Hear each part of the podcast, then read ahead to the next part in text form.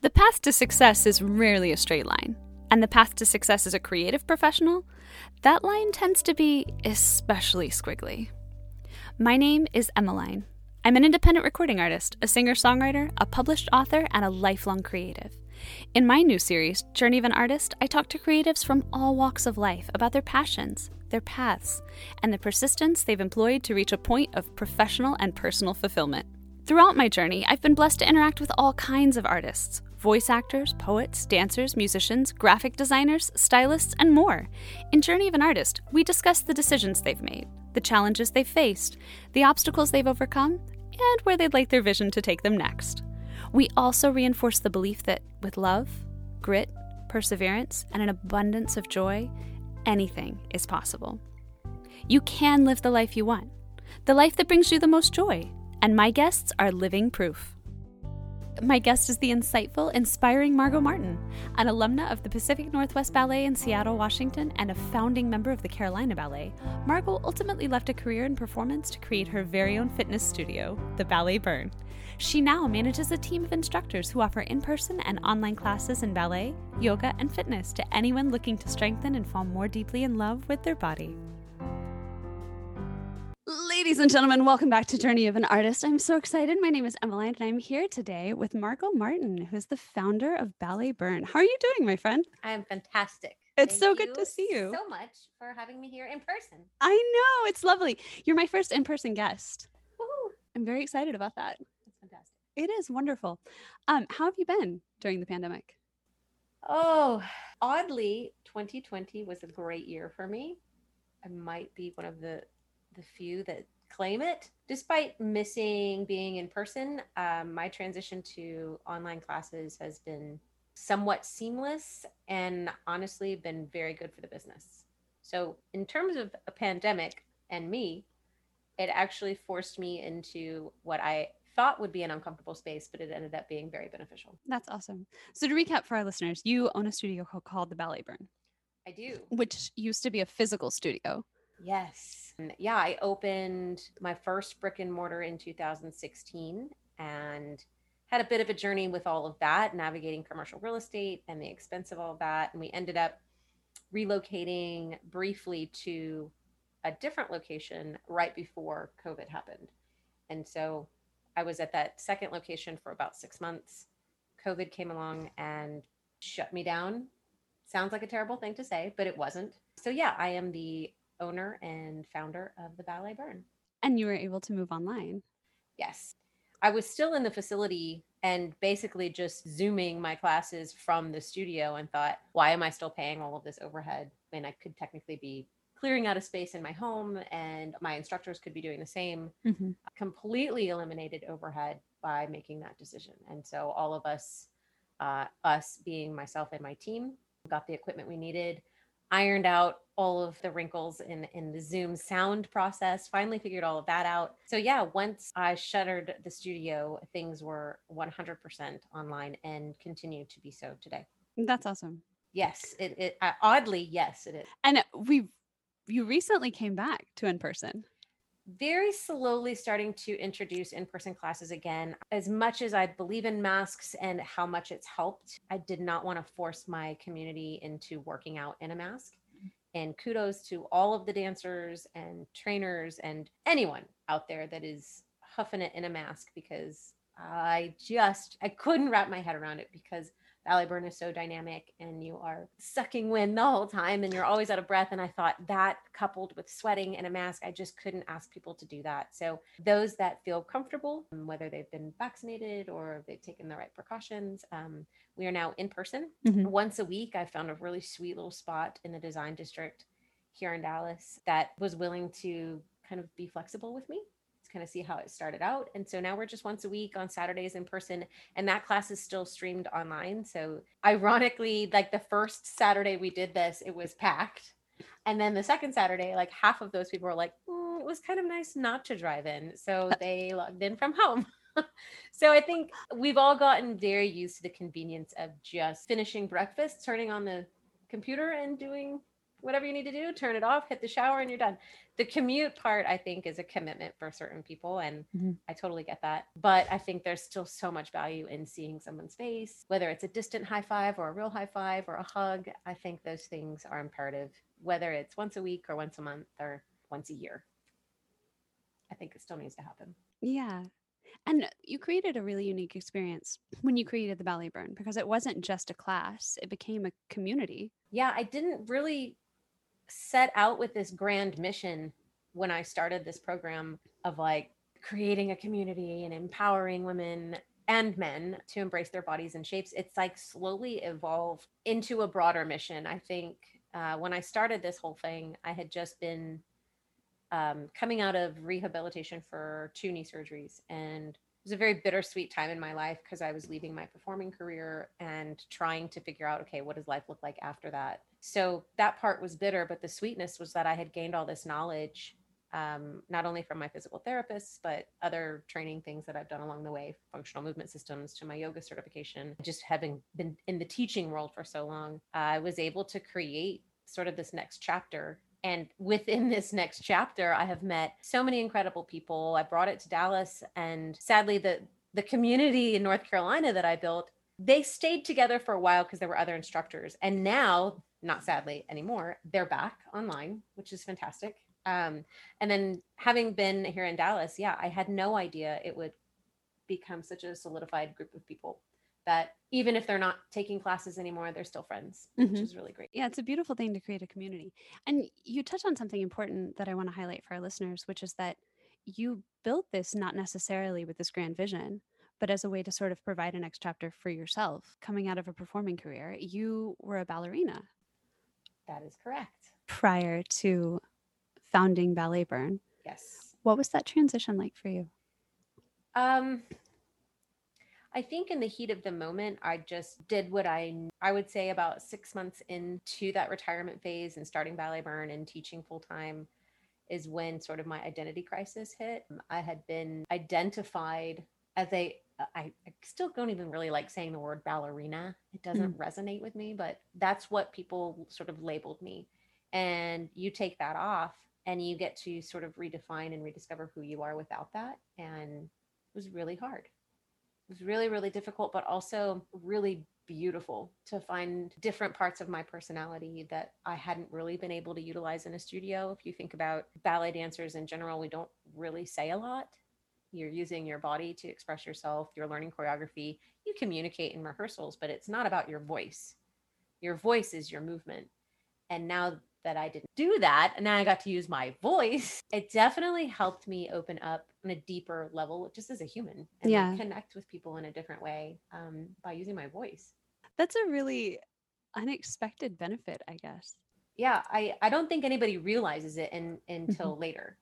It's like all of a sudden I am having to use my words to guide people and I'm still using my body. So I'm like sort of checking off that box for me and like how my body feels and moving and creating movement. But along with it goes the power of communication using your own words and greeting people and also like learning people's styles and music and all of that stuff. It, it just was a new way for me to operate. It sounds like your opportunities for expression increased as well because you were able to rely on things like your intellect, things that don't necessarily always come across in physical movement, or your personality and your desire to connect with people.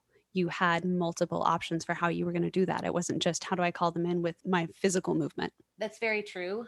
I think I quickly began to understand that I was, I hope this doesn't sound terrible, but that I was serving other people rather than serving myself. And I think most people that have a professional career in the ballet world understand that when you're in the studio, yeah, you're a part of a company and it's it's teamwork, but you are driving yourself. You are staring at yourself, pushing yourself. It's all about the you and becoming sort of this leader of a community all of a sudden it's not about me anymore. This is about understanding who's walking in the door and what they need that day. Whether it's an extra push in the class, or maybe it's the exact opposite of that. It's like we back off and we do an hour long shavasana or something. So yeah, the, it flips the script completely because it's it's more about serving people that walk in the door rather than serving myself. That sounds like for you it was an expansive experience, though. I will say it's taken space and time for me Mhm. to understand it.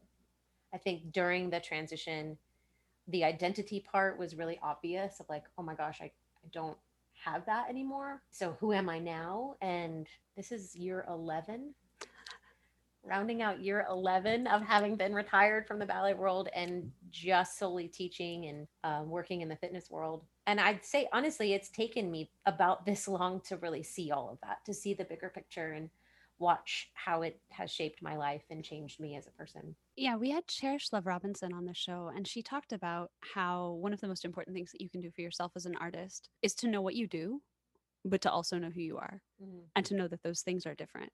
Yeah. I think you can quickly lose some of the more interesting parts of who you are when all you identify with is your art. And it's a beautiful thing to become passionate and submersive within it, but it's also a beautiful thing to like take a step outside of it and see the bigger picture and see the other parts of you that aren't an artist or are a different type of artist or whatever that looks like. Um, yeah, that's very true. I I don't know if they necessarily need to be separate, but there's Mhm. definitely a recognition of one can't thrive without the other and vice versa. And knowing that eventually things evolve and change, and especially for a dancer, our bodies change. And I will never forget growing up, my mom always said, You need to have something to fall back on. Well, and you're like 15. No, I don't. yeah. I'm doing this forever. You're like, this is my backup plan. this is forever. Mhm. And it's not. There's truth and there's wisdom in it. But it takes time to accept that and to get there and to f- find the other bits, the other things that maybe you are passionate about. Yeah. And I like what you said about them informing each other. How the more you live as a person, the more you have to offer as an artist. And the more you offer as an artist, the more you're able to enrich yourself as a person, the more you can step back and say, okay, well, now I need time to breathe. Yeah. And time to figure out who I am outside of all of this. Because if I don't know that, I can't bring anything to the art, Mm-hmm. especially if you're serving a community of people. It can't just be about service all the time. You have Mhm. to have something that you're pouring into yourself so that you have something to give. Mm-hmm. That's a tricky balance as an instructor, which I know you understand. When do you carve out the time to be a student again? Like, when do you get to eat Yeah. instead of always dishing it out? hmm That's such a hard balance. And I always recognize when I've been fed because my classes are better. Do you find that that happens for you only when you've been fed artistically or when you've been fed Mm. spiritually? um it's definitely more of like a spiritual and physical thing like if i Mm. go read something new or i talked to a new massage therapist or a body worker or i speak to someone like yourself about a particular topic i find that it's not really even coming from the art form it's coming from other things and more of an intellectual standpoint i think and then i'm like oh my brain starts working in a different way and i start thinking of the body in a different way and then all of a sudden i have all these these new things to to dish out so yeah, the the feeding process is so important, and it's so obvious because I feel like the community resonates. Like they're like, "Ooh, that's new," or "Oh my gosh, my body feels different now," or I can tell something's changed, Mm-hmm. and that's ongoing. I feel like it has to be ongoing. Well, because you highlighted this 11 years. Oh my god, That's a long time. It's a long time. It's a beautiful length, though, but it also, you have this program that is new for everybody who's coming in. Mm, Like everybody who's never checked into a class before comes in and they have this entirely new and unique experience. And they're like, oh, I've never done this before. This is so cool. But for you, this is like day, I don't, this is, I'm not a mathematician, but we're going on 11 years of you being like, yes, I know this format. Yeah. Yes, I've taught this thing. Yeah. So you have to, I feel like part of the challenge for you is to bring a new energy to it hmm and to find ways to make it new for you so that you can share in the joy of somebody who's coming in and feeling it for the first time. Absolutely. I feel like it's a fear, honestly, of mine to become too repetitive. Hmm. And so within this community, this incredible community in Dallas and now all over our country, most of the Ballet Burn community are diehards. They are there every day. Sometimes they're there twice a day. And if they're not, they're there, I don't know, three times a week. It's not often I get like a once a monther. Like, Yeah. The people that are in it, they're like, this is what I do. Uh, and they, you know, they thrive on that daily ritual. And so that puts, that really puts the pressure on me to rem- remain creative and remain fresh. And I like that part. Mhm. because it helps me stay engaged. And this is a big part of it, right? And this is where I think you start to realize the importance of the community because your class hopefully feels different when there are people in the room. Like you get energy in a different way, I would imagine, when there are people in the room than you do when it's all on a screen. Yeah, it was really difficult that first few months of like, how do I draw this out? But the energy shows up because the people show up. Right. And as soon as I hit play on whatever song is starting our class, I mean, it's on. hmm It's hard for me to not deliver that. But naturally, you're in person. And so the literal transfer of energy from one human to the next is there. And the more humans that are in that room or in the park together, the crazier I am because I'm so jazzed about it. And I, I just get so excited because we're all there to like kill it and have fun together. So, yeah, the in person thing definitely translates typically into a more challenging class. if you will. um, it still happens online. It, it Yeah. can still happen, and thank goodness it can still happen that way. Well, and I, I mean, I would imagine too that the more people that log in, the more excited you get. Like when you're staring at a full gallery of people, it's different than staring at two faces or staring at two people with their cameras off. Yeah, yeah. Um, in the beginning, everybody's at home. You know, like Mhm. last April, May. And they're getting into this new lifestyle, and no one's like really going to the office anymore. And so they're just logging into classes all the time. And the novelty of it for people that used to take with me in different states, log or let me say this when I have a free class and suddenly there's like 40 people logged in. Oh my gosh, what that does for the ego. Like, woo!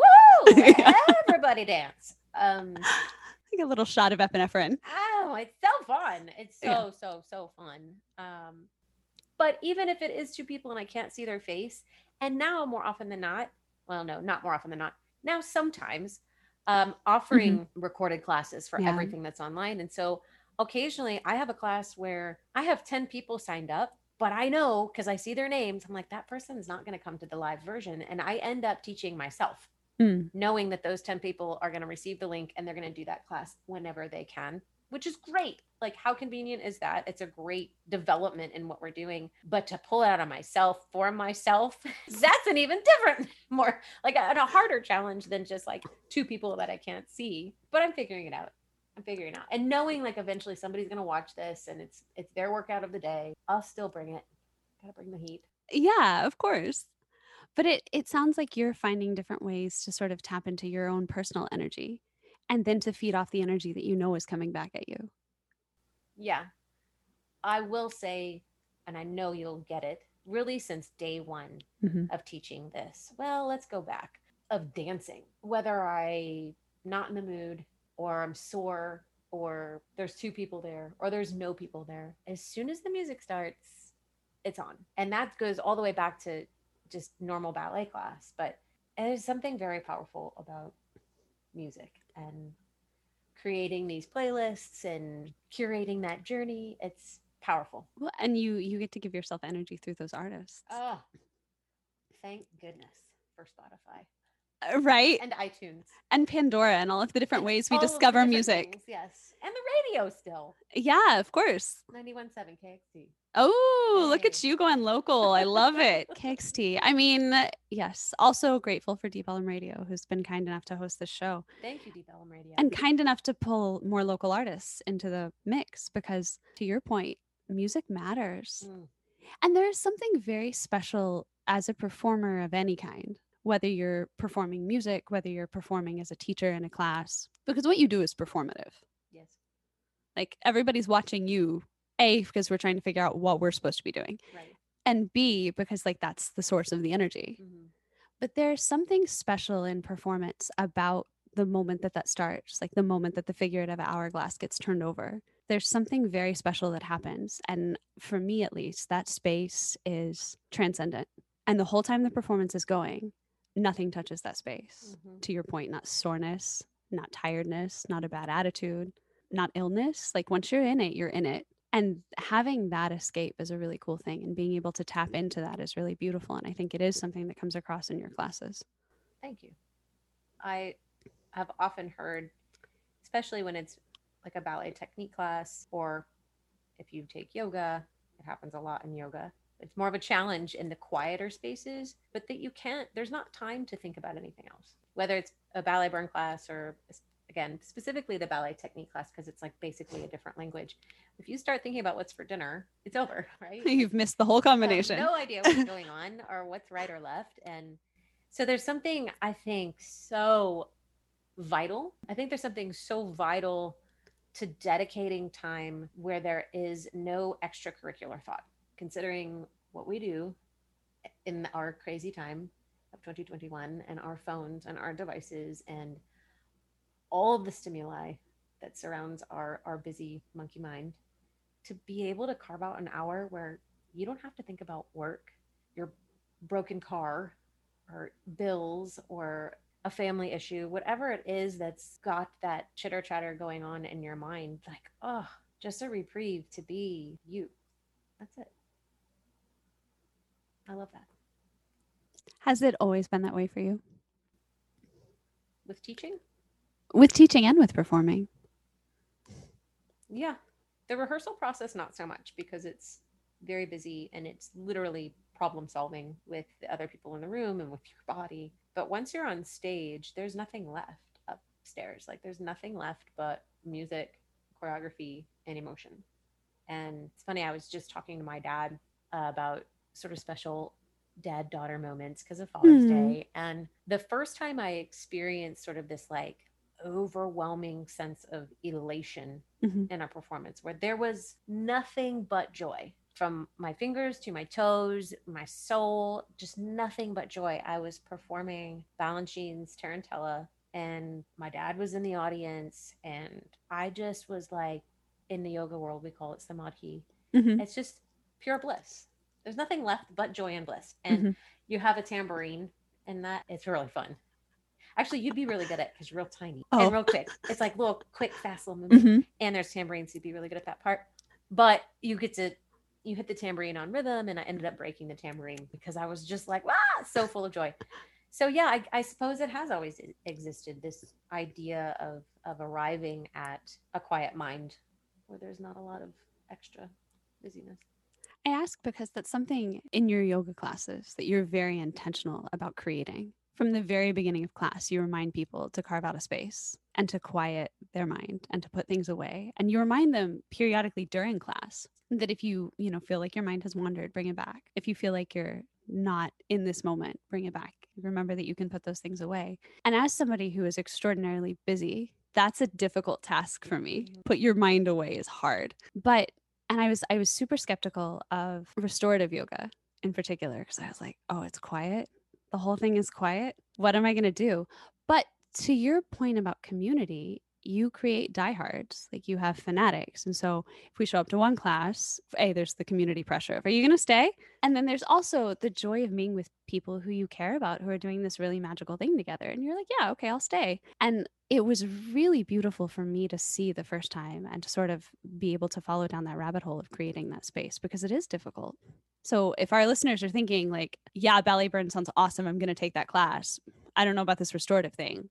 Highly recommend because that space is really important and really a gift. Thank you. You're welcome. Yeah, uh, the yoga is life and it's a practice. I think by planting small reminders throughout a class, I hope that translates like beyond the class. Like as mm-hmm. you leave the studio or your Zoom call, whatever, and then move throughout your day. It's like those constant little seeds are being planted of like, oh, oh, let's be present. Like I am spiraling on this topic that isn't real. Let's bring it back. Let's bring it back to this moment. And it it's it happens all day long. I don't know. Maybe there's a guru somewhere that that does it 24 hours a day. Uh, that's impressive. It's, it's a constant practice, and I think um, I think the idea of being still in general, mm-hmm. whether that's a, a mind fluctuating thing or it's a body fluctuating thing, causes people a little bit of anxiety. Like, oh, I have to be still. like you you ask someone to like hold a position or just lay flat for a minute and the fidgeting begins. So how do you create that space? And not only for that person, but for a community. And it's a practice. It's definitely a practice. Do you ever give that command to be still and then watch on screen as everybody starts to fidget? I'm not that sadistic. no. I often, especially in a restorative class, I'm Mhm. usually not watching. I feel like it's such a sacred moment for most. I'm not investigating, making sure you're being perfectly still or that you're still paying attention. I mean, quite often, yes, people might wander away from the and then they come back. But more in a ballet class or ballet burn, am I focused on people on the screen or in person? But in a yoga class, you know, allowing people the space to just do what they need to do. I, I think what's really another thing that I appreciate about your yoga practice is that you're very intentional about offering modification choices and listening to your body, which is kind of the opposite of the ballet experience where you're encouraged to just go hard all the time. And I'm sorry, that wasn't 180 degrees. Where was your turnout? Yes. You know, but you, you sort of fight against that and you give people permission to show up as imperfectly as they need to and remind them of sort of the beauty of that and the mm-hmm. beauty of treating your body with grace wherever it is that day and how that day may be different from yesterday or different from tomorrow. Do you think the ballet experience is part of what informed that choice for you? Absolutely. In the ballet world, it's just like extreme, go more, push harder. It's all more, more, more, more, more. And when I first was introduced to yoga, it was whoa, whoa, whoa, whoa, whoa, less. Let's do less and let's be kind. And everything I did in, in the first few yoga classes I took was just push and push and push. And I, what a gift for someone to be like, no, you don't have to do it like that. You can just calm down and be where you are. And like, it's so healing to hear those words. It taught me so much about grace. Ironically, right? Because you think ballet is so graceful. Oh, that's a very literal. It's a different kind of grace. But the the grace that comes in the yoga world is, man, it's very healing. So yes, What was your first yoga exposure? I was probably 15 or 16, and my mom and dad had some, might have even been the Y. You know, I grew up in Richardson. I don't remember where we were, Mhm. but I wandered into a class and was, you know, it was all bendy, and I'm like, ooh, I'm gonna nail this. Okay, that's cute to be competitive in yoga.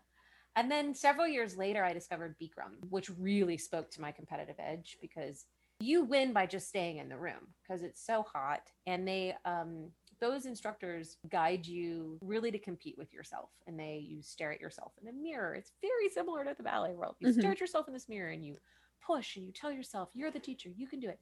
So initially that was great for my personality to step into the yoga realm and then i discovered more of a hatha based practice and that's where i sort of received that grace of like whoa it doesn't always have to be over the edge. Let's rein it in. Let's start to cultivate stillness. Let's Mm. cultivate this space of not stressing about what you look like in the in the moment. Instead, what does this feel like? Um, so yeah, it was really the Bikram competitive thing that pulled me in, and then when I started learning the bigger picture of yoga, I think is when I was a little bit changed. Not a little bit, a lot of a lot of bit changed. A lot of changed. A very lot. A lot. Yeah. It is a difficult message to take out the competitiveness of ballet. Yeah, that's a. I'm gonna open up that can of worms. we can. it's a. I mean, the ballet world has evolved so much into literal competitions. Mhm. I think they've been around, but when I was a kid, it was, you know, it wasn't this big thing. And now kids growing up today, they, that's all they focus on is competition. And I think you'll hear all kinds of people say you can't judge an art form, and I have to agree. I'd have to agree. Um, I think the competitive side of ballet comes really, like I said, with yourself. Yes, you're trying to surpass your class. Yes, you're trying to get the job. Then, yes, you're trying to get the part. Then you can try to get the promotion. Mhm. So it's a constant, again, it's all about more, more, Harder, better, faster. Mhm. thinner. Yes, thinner, which is a journey. Ugh. But I think your experience in that seems to have informed the way you approach the studio you've created, which is to make sure that grace, not the kind that you show up on stage with, but the kind of grace you give to your body and to the people in your life, has really informed your approach to Ballet Burn, to creating a space where people don't feel shamed, where they're not staring at themselves in the mirror and thinking, this is where I need to subtract or this is where I need to elevate further, or this is where I need to be better and harder, but thinking, oh, I could be stronger. or oh, this is better than it was yesterday. Or hey, I couldn't I couldn't last all the way through the arms section with American Pie the first time. But this 4th of July, a year later. a year later, yeah, so it becomes about celebrating personal progress, which is different than shaming yourself into progress. Yes. Yeah, that approach honestly has been the way I've healed my own personal wounds from the ballet world. Not to say I was, you know, super damaged, but I'm sure you get it. You are in the ballet world as well. And anyone out there that's listening that has been in the ballet world, it's tough. And there's a lot of mental damage that happens. And I think I quickly understood what I needed to do, not only for myself, but for other bodies of uh, creating a space where everybody really does feel accepted. Because that's what it's all about. But that's such a huge gift to give, especially in the fitness world. Mm. where there is a lot of competition and there's a lot of focus on like becoming your best self. To your point, a lot of that work is internal because we aren't always our happiest when the number on the scale is the smallest or when, you know, we're slipping into the greatest number of zeros in our dress. Mm. You know, sometimes we're happiest when we like look around and recognize all the people in our orbit and recognize the ways in which they pour into us and the ways in which they let us pour into them. And that has nothing to do with how we look in the mirror. I think that's just it. When we can completely shift the focus from the aesthetic into the emotional, Mm. it's a game changer. When we're happy on the inside, when we love ourselves as we are on the inside, the outside reflects that. And whether that means you weigh 300 pounds or you weigh 100 pounds, I don't care. What I care about is how you how you feel on the insides. Where is that love for yourself? And you walk forward from there. I think that's eh, that's a really beautiful gift to give people, especially in fitness. But it's a beautiful gift to give people anytime to allow them to show up as they are mm-hmm. and to say, "No, this is enough." Like just the fact that you came today is enough. Yeah. And if all you need to do today is lie on your mat, that's enough. Or if you know you make it halfway through the cardio section and then you're just step touching for the rest of it, like that's enough. That's cool. Yeah, meeting people where they are is a skill and not expecting anybody to be any more or any less than they are today in that moment and letting go of our preconceived notion of, of what standards are. Hmm. Everybody is as they should be. And on some kind of journey too. Respecting that is important. That's a difficult balance to strike to create the encouragement for people to find a deeper and greater appreciation of themselves. Like to say there's something deeper inside of you and you can tap into that. But the fact that you came is enough. hmm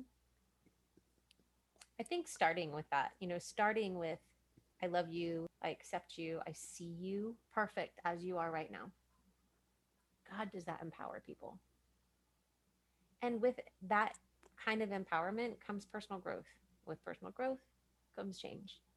So that's an individual process. But to start with the idea of I love you, I see you, I hear you, I appreciate you, I respect you right now as you are. The rest is their journey, right? So I think the balance happens just with the exchange. That's cool. Ooh, we're getting so existential. I mean, this is what tends to happen with Yeah, these chats. no we doubt. we tend to get a little deep in here. We don't usually have Chloe on the couch to, you know, shift occasionally and remind us that she's there. She's a good girl. She is a good girl. Dogs are the best. Yes. In fact, Ballet Burn has a little mascot, Oh yes.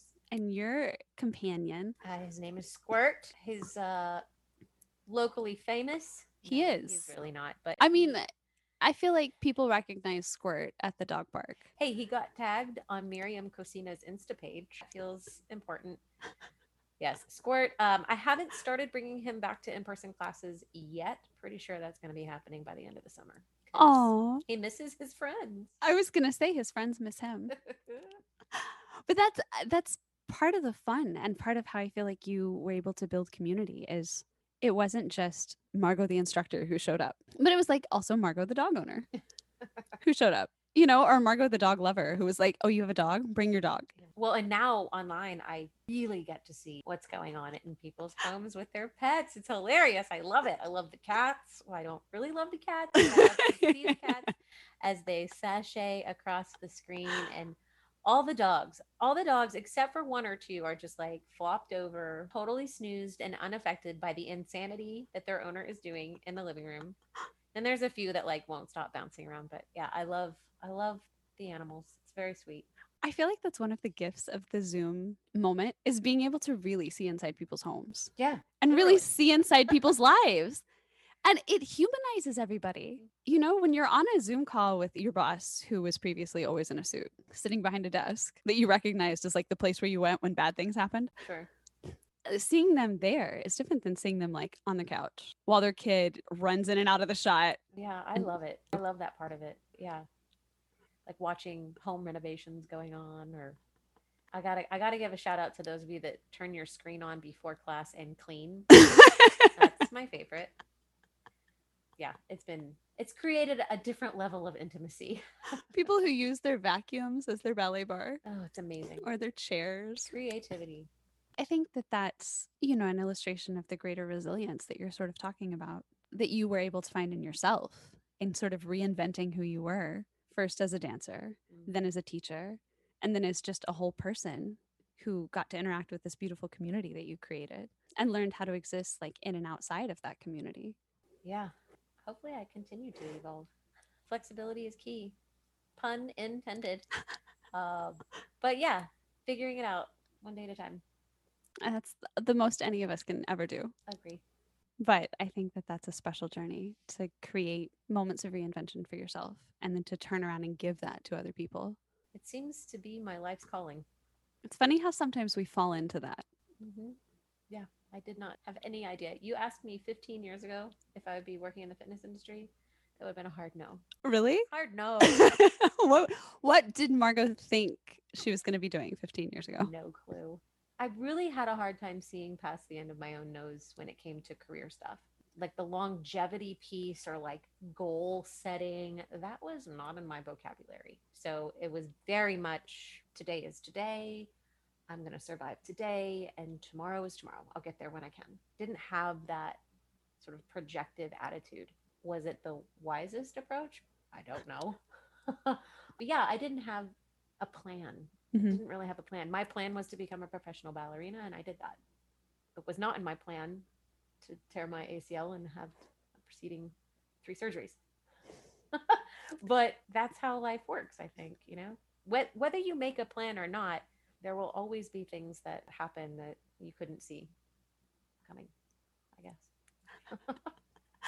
So, did you choose retirement or do you feel like you were forced into it? I chose. Yeah. I decided to retire. Um, I had come back to the stage and my left leg was healed. It just wasn't quite the same, in my opinion. And perhaps I wasn't patient enough with that healing process. Um, but I did not want to compromise my skill just for the sake of doing it.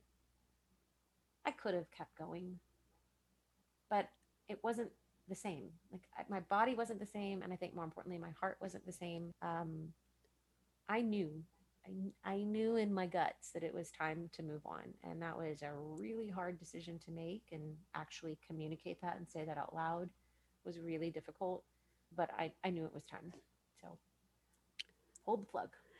There is a lot, we talk a lot on this show about the terrifying but rewarding nature of sticking to your gut, Mm. recognizing that call when it's placed upon you, Yes. and then answering that call, and how that is simultaneously really scary and really rewarding. Mhm, But it's often scary because you don't know what's on the other side of that. mhm. Yeah, I had no idea. I think the the call of the gut or instinct or whatever you want to call it, it's always right. Always right, and yes. for some reason, it's almost always the most difficult. But Well, it's it's always right, but we don't always follow it no, immediately. you know, we sometimes we we wait or we put it off. Or we say, "Okay, but is that really the call? Mm. Is that really Maybe it's this other thing." there's that busy mind, all the chit chat, Yes, exactly. doubt. This idea that we can logic our way out of what the universe has laid out for us. Mm-hmm. Trust. Trust the gut. And that's what people do during yoga, right? That's one of the goals, I suppose. Yeah. Yeah. Being present. And learning to shut all the other voices out. Mm-hmm. That practice. One of the things that I always appreciated about your yoga class is that you never, I mean, I grew up in the ballet world, which you know. I don't actually don't know if our listeners know that or not. But uh, the ballet world is very much look at the girl in front of you, look at the girl behind you, look at the girl next to you, be better than that girl, which is such a toxic mentality for so many reasons. But in yoga, having grown up in the ballet world, to your point about being bendy, the temptation is to show up and be like, what's the girl in front of me doing?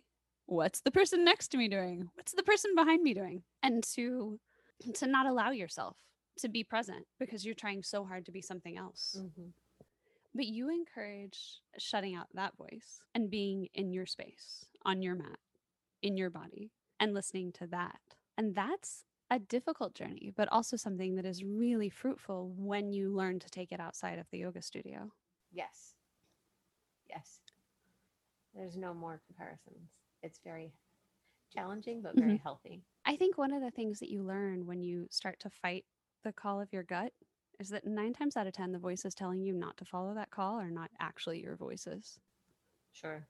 Past experiences. Yeah, or voices from other people that you've internalized. I mean, that is the thing for most of us that have followed any sort of creative path. If Mhm. we've all encountered that person who's like, "Oh, well, that's an interesting career choice. Sure. Why would you do that?" Uh-huh. yeah. There's a lot of those voices. Mm-hmm. A lot of those. I think that there's something valuable to hearing that and moving through that. Anybody that doubted your choice or my choice for whatever reason serves some kind of purpose. Mhm. And whether that voice is still a nagging bit or not, there's, I feel like there's always, I don't want to, I guess value is not the right word, but it's like seasoning, okay? When you're cooking and you season something, Mhm. those Mhm. voices I feel like are a little bit of seasoning to our Mhm. choices. And if we can hear them, understand who said them and why, and then look beyond them and make a wiser choice, I don't, yeah, I don't know. I feel like I had several of those Mhm. voices, but my own personal voice was way louder. Not every single time, but most of the time, my voice is way louder, and I still can hear that. But I think I mm-hmm. learned from them somehow, some way, and yeah, that's all I have to say about that. Well, and every time you prove them wrong, I feel like you gain faith in your own voice. I just don't. I don't want to get like too down the road of like oh, I proved those people wrong. no. You know what I mean? Because it's we can We can Right. definitely go that route. Well, that's the competition. Yes. Is the haha, I was right. See? See how right I was? Yeah. But it's less about that, I feel like, and more about affirming the voice inside of you Mhm. that says, today your Shavasana needs to be 10 minutes. And rather than getting up off your mat because everybody else got up off their mat, Mm. being like, no, it's okay for me to sit still. I feel like listening to our inner voices is a form of grace. Yeah, and I suppose the more you cultivate a quiet mind, the voice that tends to arise first is your own, and really learning to listen to that. And that's a really beautiful thing.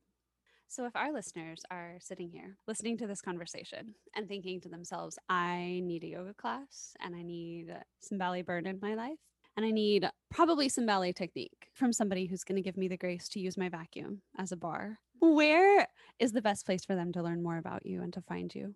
Uh, the website is probably the easiest place to go to, and that's just simply theballetburn.com. Uh, we do have an Instagram page. The Mhm. handle is the same, the Ballet Burn.